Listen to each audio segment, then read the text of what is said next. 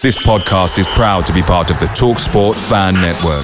TalkSport, powered by fans. Millions of people have lost weight with personalized plans from Noom, like Evan, who can't stand salads and still lost 50 pounds. Salads, generally, for most people, are the easy button, right? For me, that wasn't an option. I never really was a salad guy. That's just not who I am. But Noom worked for me. Get your personalized plan today at Noom.com. Real Noom user compensated to provide their story.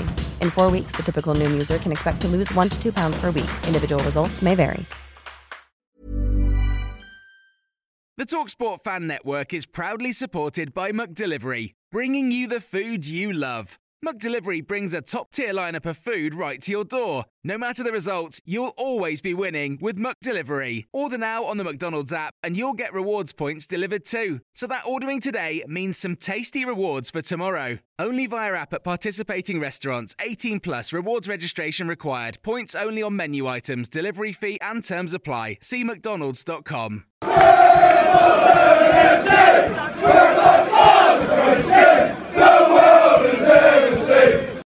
Hello and welcome to the monthly special episode of the Wombles Had a Dream podcast.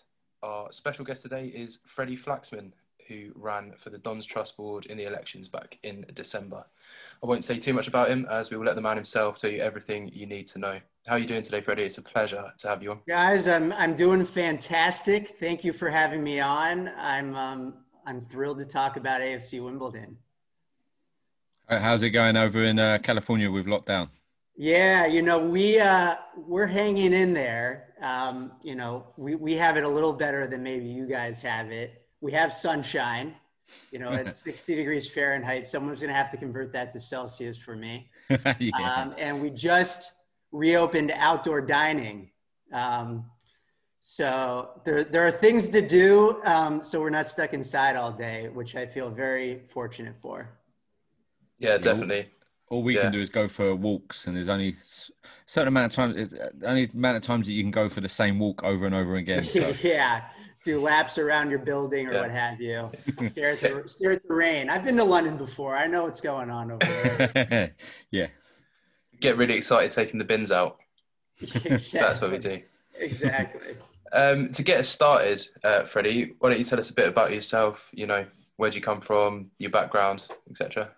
Yeah. So, uh, so again, thanks for having me. Uh, you know, I I know, admittedly, I'm new to the scene, but uh, you know, we'll, I'm sure we'll talk a bit more about it. But I've I've fallen in love with the AFC Wimbledon story. Um, but maybe as a way of getting there, um, I grew up in California. I'm from Palo Alto, uh, which is sort of the heart of Silicon Valley. Um, you know, in, in the area is Apple, Facebook, Google. Um, and so that sort of tech world is where I grew up. Um, and as I sort of got into the working world, I, I started working in that space as well, you know, in the media and technology world. Um, I started out doing consulting at a firm called McKinsey, but all of my clients were in sports. So I first worked with the NBA, which is Pro Basketball League here in the United States, as I'm sure you guys know, um, on a variety of projects. One being the revenue sharing plan, um, where you know maybe unlike uh, in English Premier League soccer, no one goes up and down. Um, everybody is in the league. All 30 teams stay in the league. And so, in order to promote competitive parity for the teams that are in tiny cities, they get revenue. You know, they get revenue support from the teams in big markets. Otherwise, you know, you, you sort of see what you have now in, in British soccer, um, British football, where you have these teams that can spend massively because they, you know, are in the heart of London. Uh, but then you have small teams in, you know, I, I don't even know many of the Ipswich. Is that a small town? I don't know. Um, but they, Well they done can't for uh, pronouncing it correctly, though. You pronounced Ipswich correctly, which uh, There you go. yeah, well I'm done. learning. I'm learning. Um, and so they they they do revenue sharing. Um, I also help them with their China strategy, which you know this is 10 years ago. Has all of a sudden become relevant for us in the U.S. Um, at the start of this year, there was some business challenges the NBA had in China because one of the executives made some comments about the situation in Hong Kong. Um, and so, you know, really love the left brain, right brain aspect of the media world. And so from there, I've had some stops in other places that are at the intersection of media, sports, and technology. So I worked for Bloomberg, the big financial news and information company on digital strategy. Um, I worked at a company here called the Weather Channel, which is one of the bigger um, US television networks and digital sites. Um, it has more app downloads, for example, than, than Facebook. Um, and then I spent some time at Creative Artists Agency, which is the largest uh, agency in the world, uh, talent representation agencies in the world, where we represented the biggest movie stars, TV stars, athletes, musicians in the world. Um, and that's where I started to get familiar with AFC Wimbledon um, and doing some work in, in football for, for my job there. I was going to say, working at the uh, Weather Channel, that must have been a bit of a breeze. yeah, it's uh, we had some stormy clouds from time to time, but otherwise it was sunny sailing.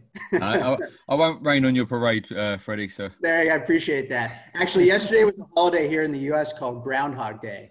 I don't know if you're familiar with this. You've yeah. probably seen the movie um, where uh, you know the groundhog comes out of the ground and tells you what the weather's going to be. We we had a little more scientific approach than that, but we did celebrate that as a national weather holiday as much as we could. But, but, during COVID at the moment, every day feels like Groundhog Day. That's true. Every day is the true. same. I know the whole year, Groundhog Year. So, so you go on, Jake. Uh, you mentioned that uh, with your work recently, you were dealing with a lot of the big name athletes in the world, and then kind of immediately followed that on with that's how I sort of got introduced to AFC Wimbledon. Um, yeah. Just trying to work that one out, you know. Yeah, yeah, yeah. So I, I, can explain that. I didn't want it.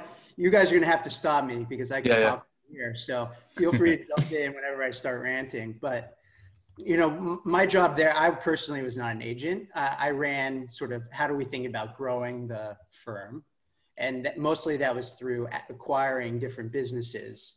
Um, so, for example, we bought a ticketing company um, and to sell you know tickets to live events. We launched a TV studio um, that does many of the shows that you see, for example, on Apple Plus. One of the areas that we grew as well, as well was um, by buying a uh, football talent representation agency in, in London, actually called Base Soccer. Um, and we folded that into CAA. The reason we did that is we just as from business standpoint, saw this exploding global interest in football um, that was just expected to continue. And we said, well, if that's an area of the business world that's growing, as that grows, we also want to make sure we're growing. And so we looked at a variety of different ways that we might be part of that ecosystem more directly. Um, and that included looking at soccer clubs to potentially invest in, right? Um, um, and ultimately, you know, you can't represent players while also owning the team. So it made sense for us to pursue this path where we bought a player representation agency.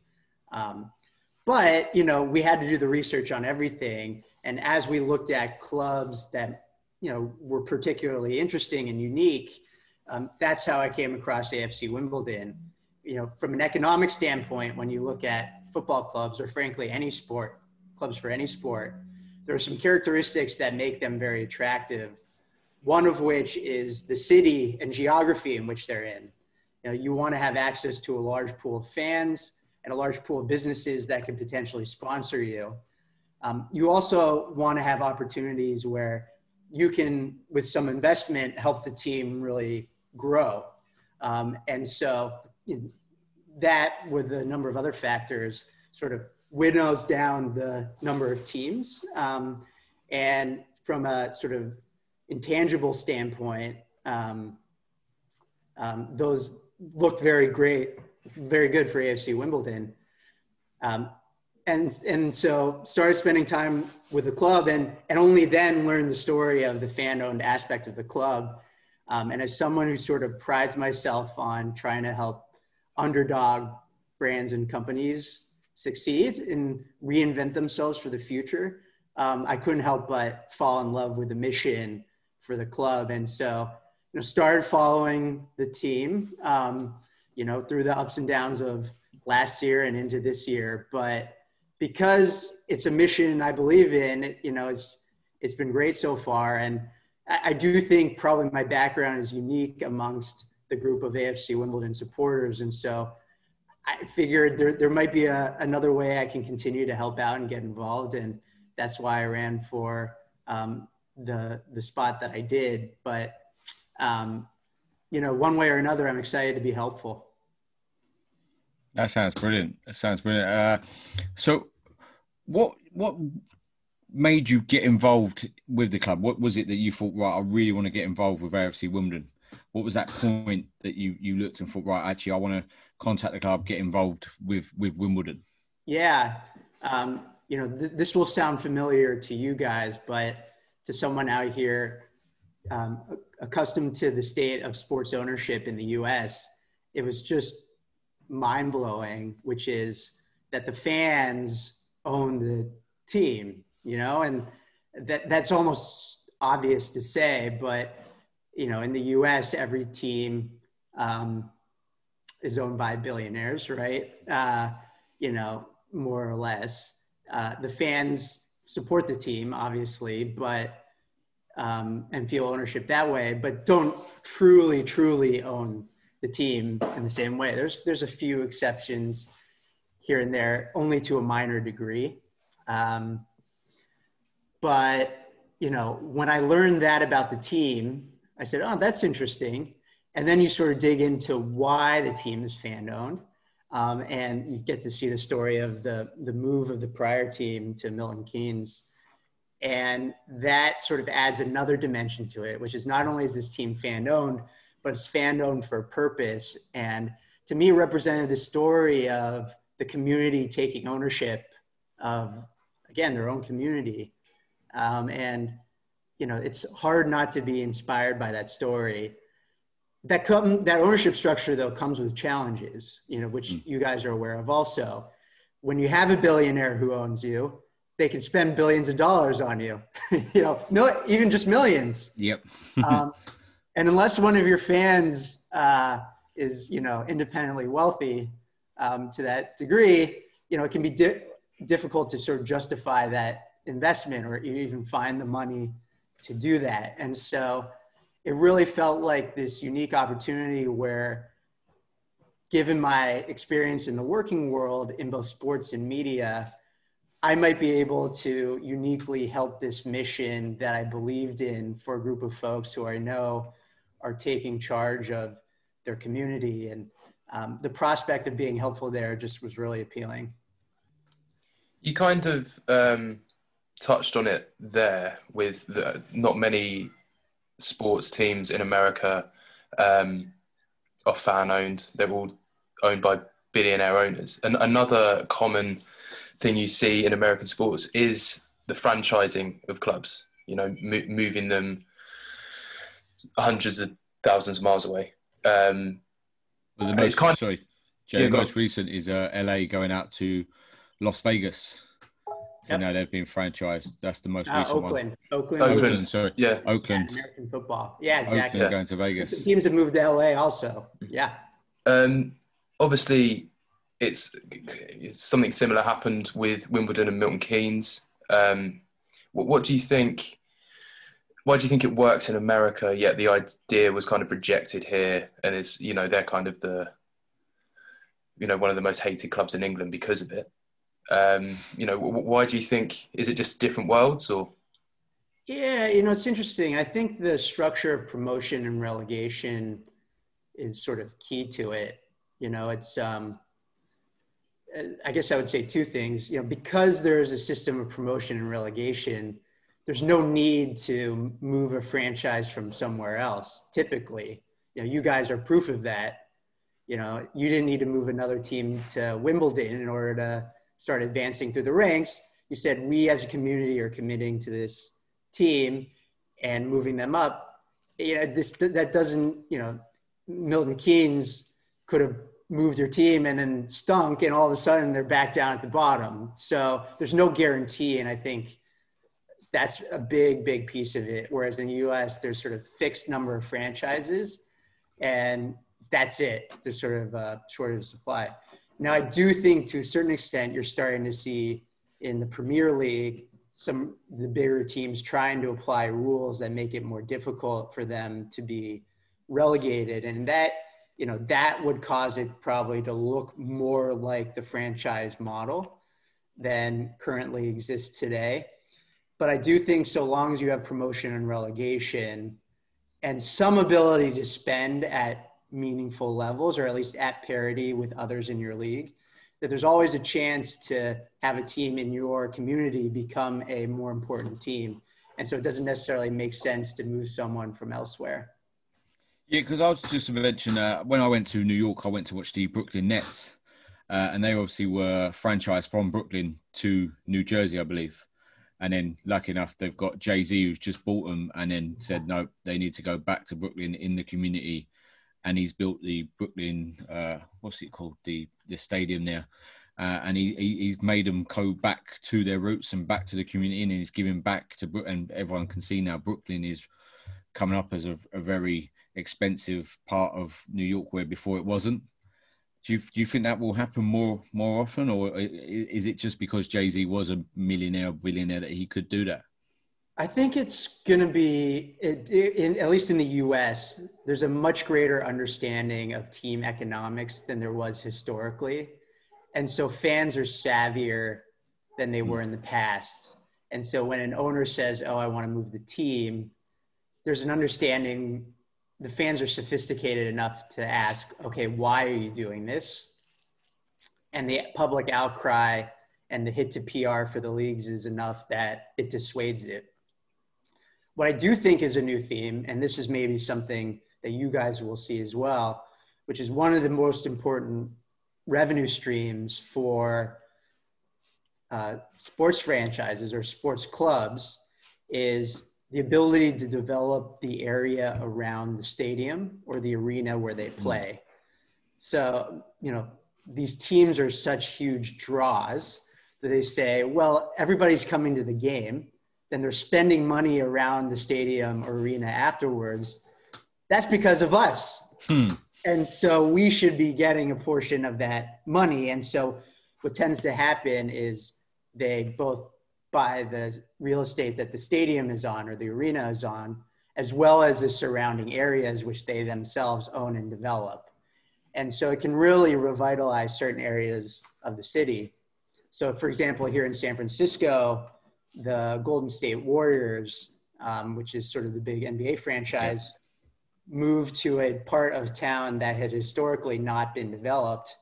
Well, now they built a beautiful stadium and developed the area, and it's now become really a, a pleasant place to be. And so, you know, that's an opportunity in your example that I think many clubs and franchises will explore. Yeah, because I can't ever imagine Green Bay Packers ever being franchised out. I think there'd just be uproar amongst their fans. They've got like a 30 year season ticket waiting list. So it, yeah. it, does seem to be the smaller clubs and the areas that need to be rejuvenated. Uh, and that's what AFC Wimbledon are trying to do now with, with South Wimbledon. Uh, and where they're moving to is that we're rejuvenating that area with Plough Lane and what the fans are going to bring to local businesses and restaurants. Yeah, I think I think that'll be great. Um, great for the local community. So, unfortunately, obviously, you were unsuccessful in the 2020 elections. I know. Can you guys? I think we need a recount, guys. yeah. Stop the count. I think we need to count the votes over. Get the postal votes counted. Uh, yeah. Do you think? Would you would you run again in the future, Freddy? Would you look to be doing that again? Absolutely, absolutely. I mean, look, I had such a great experience getting to know your fellow supporters over the course of the election process. Um, and that alone was just a really joyful experience for me. Again, because I believe in the mission for the club. And you really could feel that in the individual interactions that I had with the fans. Um, and, and, that was inspiring. You know, you, you're fighting for something bigger than any one individual.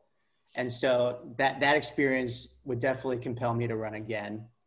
You know, the other thing I keep in mind is it's going to get harder, not easier going forward for, I think, the business side of AFC Wimbledon. And this is not rocket science. You know, I've had the pleasure of talking to Joe Palmer, who will be the first one to acknowledge and um, look at this, these sort of things. But what you have is possible relegation, which means gate revenue goes down typically. Um, sponsorship value, therefore, goes down typically. Um, fewer people are watching the games on TV, so any sort of media revenue goes down typically. Um, at the same time, um, the debt payments continue apace, um, both repaying the fans who bought bonds, but also the bank. As as I understand it, that you know there's some challenges with high interest rates, but there is such unique dynamics at play for AFC Wimbledon that in this, given the city, given the story, you know, given what you guys have as roots, that there's potential to grow through that.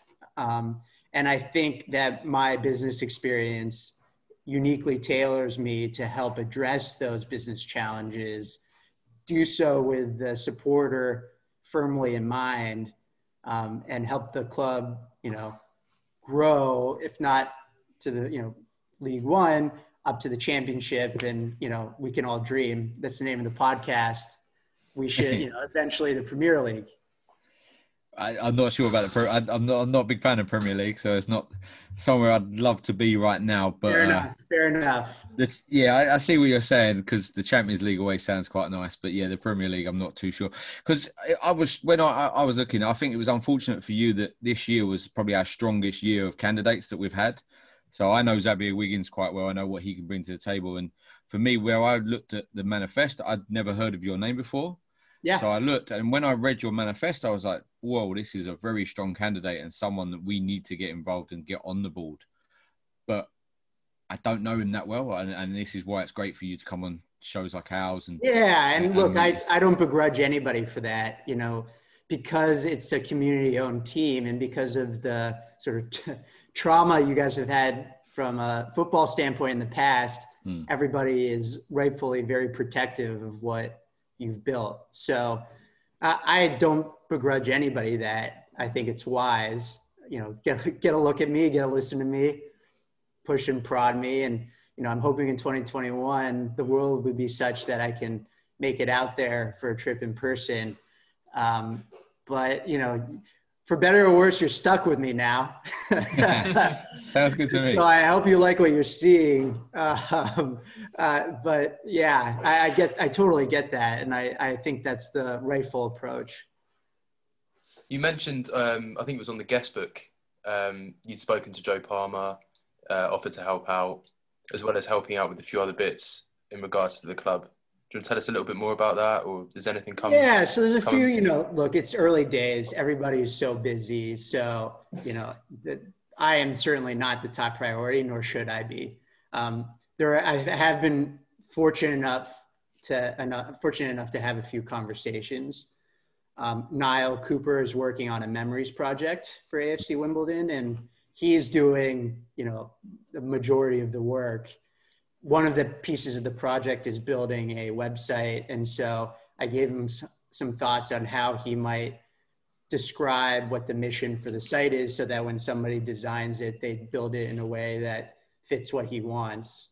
Um, you know, I also have had a chance to watch the pre and post game shows that the nine years guys have been doing. And, you know, my experience is in television among other places. And, you know, I think there's some places where with a little extra equipment and a little extra coaching, they can continue to bring up the production value. Um, I'm happy to fund the equipment myself. It's not too expensive. Um, again, that's something that's challenging because of the lockdowns right now, but I anticipate that we'll have conversations on that again going forward. And then more than anything, I just wanted to sort of raise my hand for Joe and say, uh, look, I'm, I'm here to help feel free to use me or not use me. Um, I, I, again, he has a lot on his plate, and you know, you guys obviously know I've been hmm. following the saga with the the team's manager. But um, you know, when the time is right, I- I'm sure um, he'll deploy me if it's helpful, and if not, I definitely want to stay out of the way. Um, sometimes that's the most helpful thing you can do. Yeah, I think you touched on it there with regards to COVID. I don't think that's obviously helped because obviously you can't get over, you can't meet Joe face to face, you can't then put what you want to bring in front of him or, or tell like show people what you bring. It's like so that I think that's probably the hardest thing at the moment with COVID is that you could do it all on Zoom and stuff, but it's not going to be able to. Not the it- same. You know, Nah, guys, we need to be right. doing this in person. We need I to be hanging it out and chopping it up. Yeah, no, that's hundred percent correct. Uh, obviously, there's another American supporter we have, uh, the author and YouTuber John Green, uh, who has supported the club in many ways through the last several years. Uh, have you spoken to him? Are you aware of John? Uh, I'm aware of him because he, you know, is a, an incredible online personality, Mm. um, and I, you know, follow him on on Twitter. Um, and you know, what resonates with me is how he talks about the club. You know, he also describes it as a movement and the power of communities when people band together. I don't know him, um, and I haven't had the chance to meet him, but I think, like all of us, I, I can imagine he's probably excited to get to the new Plough Lane, um, and you know, it'd be great to be able to cross paths with him there. Uh, researched you um, before coming on to this. Oh, Yeah, I know. I know. Um, obviously, you, none of it's true. None, none of it's true. Uh, well, you were on the Forbes uh, 30 people to watch under 30 uh, 2015. Yeah. Um, how what how did that come about? Was that whereabouts were you? On the Weather Channel then? Yeah. So uh, I'm, I'm giving away my age here, guys. But yeah, I um, you know, we we the Weather Channel, and again, some folks may be familiar with the brand and company. Some people might. You know, it's like an American institution. Um, you know, it's like this lovable brand, non-offensive. Everybody sort of loves it, but it's a brand that's undergone a lot of change. You know, as people move from television to the internet and from you know, their laptops to mobile phones, it's a company that's had to reinvent itself. And and you know, like I've described, that sort of work to take something that everybody loves and find ways to ensure that it's around for the next 30 years, like it has for the last 30 years, um, is something that I'm passionate about. And so I, along with many other great team members there, did a lot of work to rethink what the brand and company could be going forward. You know, we including relaunching the television network, designing new mobile apps, um, investing in data. And so, you know, because of the amount of change that we drove, I think people took notice of many members of our team. And I was uh, lucky enough to have Forbes take notice of, of the work we did there. You kind of t- touched on it earlier as well when you said that you now go into the um, you just decided sorry to go into the player or athlete representation route. Um, would you ever be looking at maybe supporting um, AFC Wimbledon through sponsorship or investment in the future? Um, it's a great question.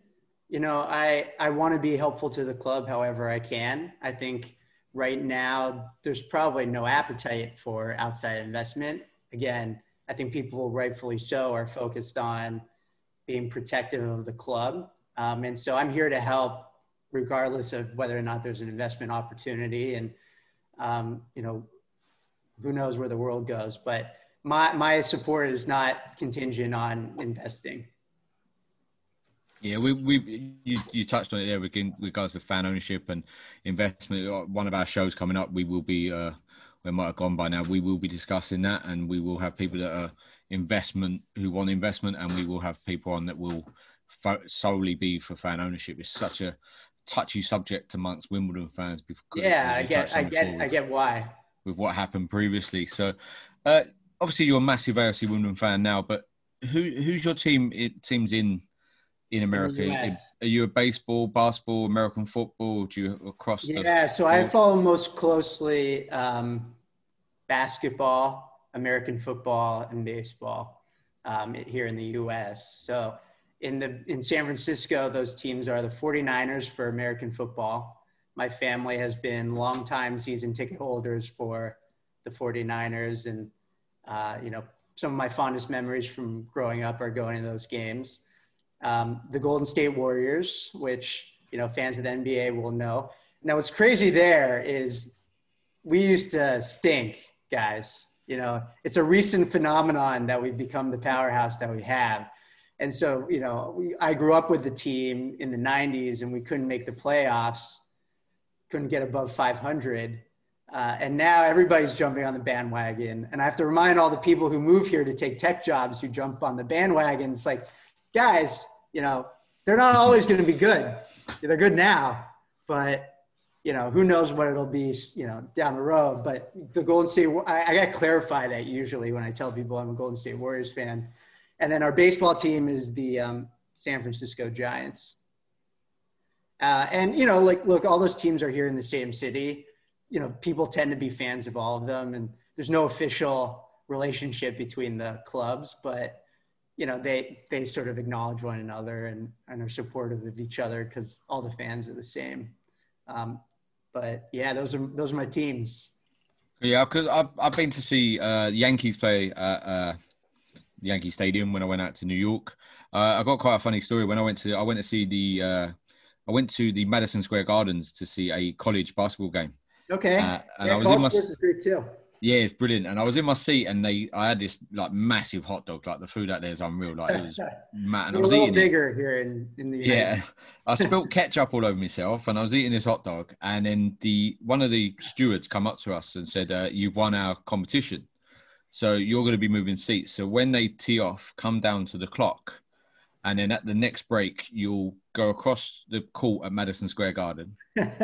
so two cheerleaders come out and grabbed us St John's, I think it was St John's, New York, and then we walked all the way out to the middle of New, uh, the Madison Square Garden, waving at everyone, giving it the big, and then they took us and we sat uh, right on courtside. Uh, That's amazing. Yeah, so I, I always can say that I've walked across the court. Yeah, Madison Square basically Garden. played. Yeah, you You're basically a college athlete. I, I, I, probably look more like netball player than a basketball player, but you know, that's a, you know, hey, I haven't been on Madison Square Garden floor, so yeah. I think you get bragging rights there. How, how, did you find watching that was compared to attending a, you know, say an AFC Wimbledon game or? How you it was, it was a different it was a different type of atmosphere. It was more shouting than singing and stuff. And yes, because it was more college, there was more college fans there, and they kind of drove me mad a little bit uh, because yeah. they were just shouting out absolute nonsense. But sounds very American, right? Yeah, oh yeah, the American yeah. sports everybody just shouts a lot more. Yeah, and I didn't really know what was going on either. About right. Yeah, I, I, didn't have a clue what was going on. I just when it goes in the hoop, I was cheering, and that was about it really. But it was it was yeah, basketball good... sort of like soccer, but with more goals. yeah, it was end to end, and it was good. And they got beat, I think, and they wanted their coach out at the same time as well. So yeah, it was a it was a good laugh. That's great. That's great. Well, we'll have to get you. You know, I'm going to come out there, but at some point, you guys will have to get out here for uh, some more American sports. I can't promise you though that there won't be a lot of shouting. well, Did you get us uh, courtside? Can we walk across the floor? I know, I know. You know, I'm going to get you guys jerseys. You'll just you know, check right into the game. Perfect. Well, I'll, be, I'll, be, going out to Vegas next year. I'm getting married in Vegas uh, May next year.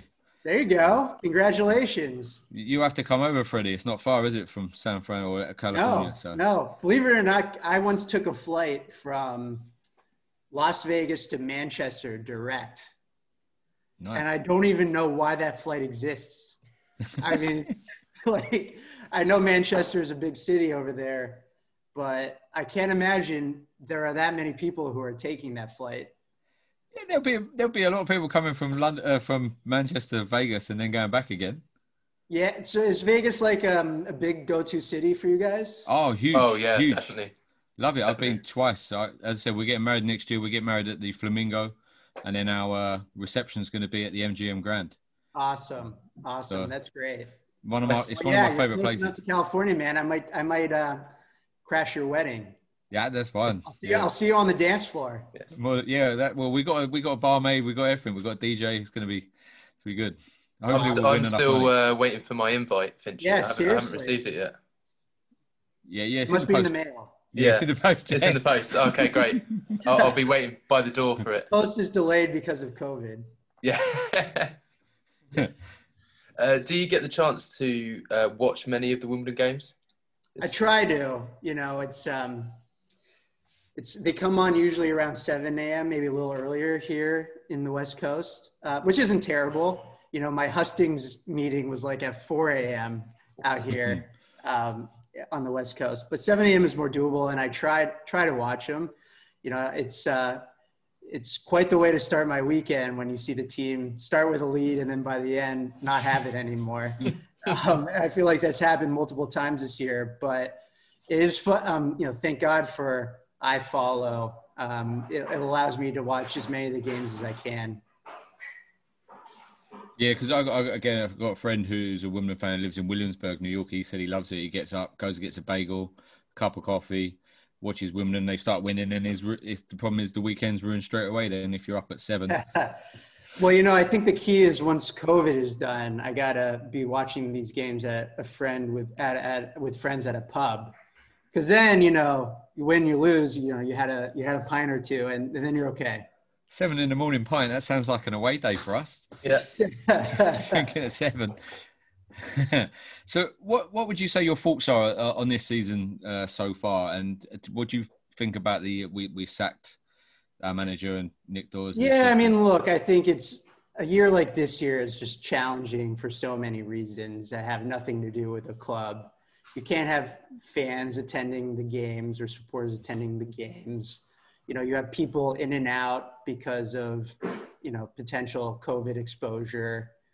Um, games are being rescheduled. And so I think it's um, difficult to really judge based on a season like this alone.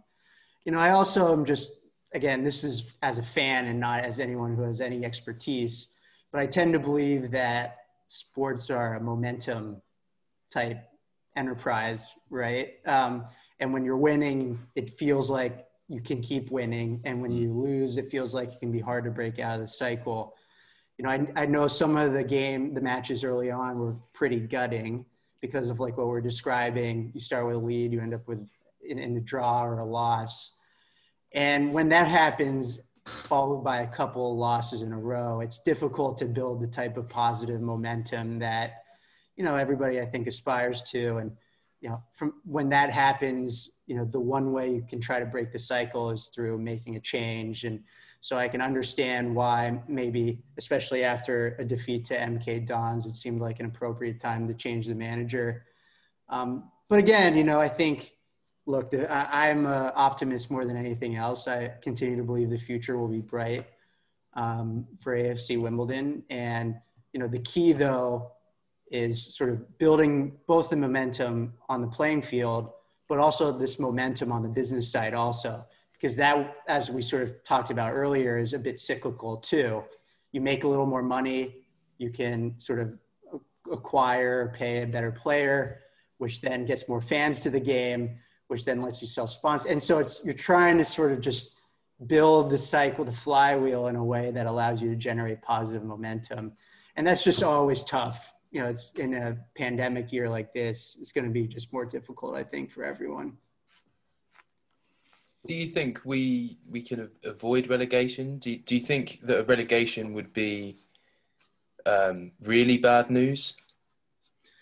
I I don't think relegation is the end of the world. I mean, look, I'm competitive, just like I'm sure you guys are, and you're avid supporters of the team. So, not relegation, always better than relegation. So, I, you know, let's use that as a starting point.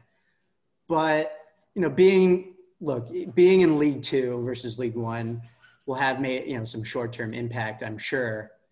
But again, the club's mission will allow it to sustain during those moments. You know, it's this is not a this is a club that's the community, and the community is strong, and therefore support for the team will be strong. Um, and again, there may be some short-term business challenges, but I, I don't think it's the end of the world.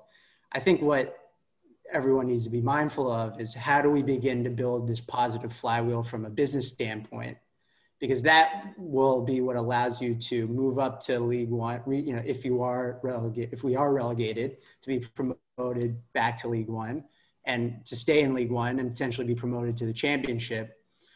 Um, and you know, that is what, you know, everybody I think needs to be mindful of. Um, and, you know, I think that gets, speaks to some of the sort of inherent challenges that you're describing between how different supporters view what the right path for that is going forward. You touched on it there about uh, acquiring players, and obviously, the, the higher leagues you're up and the more money you got, the better kind of players you can come in. With regards to in America, they have a draft system. Do you think that would be beneficial over here? Because there's a lot like Chelsea have hundred teams in their academies, and academies now are more of a money making scheme than actually finding right. one player. They hope. yeah. By the way, before I dig into that, what's the deal with this Papa John's Cup? Can I? I want to go on record and say I am against the Papa John's Cup. Good man. Yeah. Why, why are you against it? I'm against it. I'm very much. I'm against it because you should not having should not be having adult teams playing youth teams. I mean that's ridiculous. I mean that's the silliest thing I ever heard. And you know, I I, I take the blame because Papa John is an American, and you know, so maybe it's my fault. But I, you know, I, I want to be on record right here saying I'm against the Papa John's Cup. The, the reason why that has happened is because the big teams in the Premiership want to have B teams in the lower divisions, and like yeah. Spain and and other foreign leagues where they have their B teams playing against men. Uh, they think it'd be beneficial. It's actually well, and be- that's what's crazy. You know, like I also heard the argument that it'll help um, build talent for the English national, national team. team. I mean, I'm watching this game, and there's like a 36 year old Greek guy. I mean, telling me he's going to play on the on the English national team. I mean, yeah, he's not even going to play on the Greek national team. Our, our, first ever game, we had there was a 40 year old goalkeeper, uh, Finnish goalkeeper. Yeah, and it was like, well, how's this going to help the English national team? Yeah, exactly. It's it's rubbish, as yeah. you guys would say. Um, it, it is, yeah, exactly that. It's rubbish. uh, but do I think it? Look, I think it's very much connected to like before the promotion and relegation system, right? If theoretically any team can be promoted, any team can be relegated, um, it's difficult to know what the appropriate entry point is for talent because there's so many teams that could lay claim to needing talent support. Whereas in the US, because there's a fixed number of franchises and the leagues have an interest in promoting competitive parity, they want to make sure the worst off teams are getting support. Um, and there's not millions of other teams below them who are looking to move up. So, you know, I, I, think the bigger challenge is in the financial disparities. And you've started to see some salary caps put in place in League Two and League One, which I think tries to get at it. But um, again, it really comes back to the fundamental question of how do you start with a lower financial uh, return on an annual basis and start building your way up to being able to spend more and more money. I don't think you necessarily need to replicate Chelsea in order to be competitive, but you need to find ways to incrementally invest every single year, and that requires making incrementally more money every year. Another thing I was going to say to you is one of my favorite films is Moneyball. Yep. Uh, and how they they built a team just on statistics and and players maybe having a, a, weird throw or something like that. And uh, I, I heard recently that one of the English football teams, I don't know which one, I can't remember which one, approached Billy Beane to try and get him to come over to try and see if they could do that within football. Yeah. I don't know if that would work though. That's yeah. Problem. Well, I think there's been a lot of work on data analytics around football actually, um, and there's a few sports that sort of resemble each other in terms of the type of analytics they think about um, in the U.S. basketball and and I guess globally hockey, ice hockey is the same way because these are sort of free form sports where the you know Moneyball historically have been done on baseball and there's individual there's a pitch and a hitter and they're not running around all at the same time um, and there's been a lot of interesting work done and you know some of the calculations they look to do for football is expected goals um, from mm. any moment in time given a spot on the field and who else is on the field and how many touches there have been before that particular touch um, and and it's it's a growing area and you know if you're looking for ways to invest a little money but get a great return from it you know the reason that was so popular in baseball is it delivered that you know you don't need to pay every single player a ton of money. You find where there are inefficiencies and you invest in those types of players. Mm. Um, and so, yeah, I think there's an opportunity to do that here. Um, you know, you guys have very smart folks looking at player talent. Uh, I'm sure they use some of that already. Um, and I think it'll only become more important. Is there anything else that we haven't discussed tonight that you wanted to get out there uh, to let Wimbledon fans know? Um, no, I mean, this has been great, guys. I've really enjoyed it. I guess more than anything, I want to sort of repeat a point that you guys mentioned yourself, which I think is really fair, which is, you know, I'm new. I've never been to Plough Lane. Um, I came out of nowhere to a certain extent. And so I respect everybody wanting to be particularly cautious and careful with what's really a key sort of pillar of the community. Um, and I'm looking forward to continuing to be involved and being helpful where I can in order to earn the trust of everybody out there. So thanks for having me. It's been an absolute pleasure, Freddy. Yeah, it really has. Thanks very yeah. much for coming. I really enjoyed it. I've, I've, I've, brilliant talking to you. I could talk to you for hours. Yeah, likewise. Fair. Likewise, yeah. guys. Yeah, awesome. And we'll definitely, definitely want to speak to you again at some point in the future, whenever that may be. Hopefully, yeah. uh, in Vegas at Finchy's wedding, we can. Maybe we can we'll do it on one. the dance floor, guys. Yeah, yeah, definitely, definitely. Vegas pod. That'd be quite good. Awesome. awesome, awesome. Well, it's been great having you, Freddy. Uh, we'll let you go now. Enjoy That's the sunshine. Good. Yeah, enjoy the rest of your day while we go and sleep in a couple hours. Yeah. Perfect. Yeah, definitely. Yeah, guys. We'll talk soon.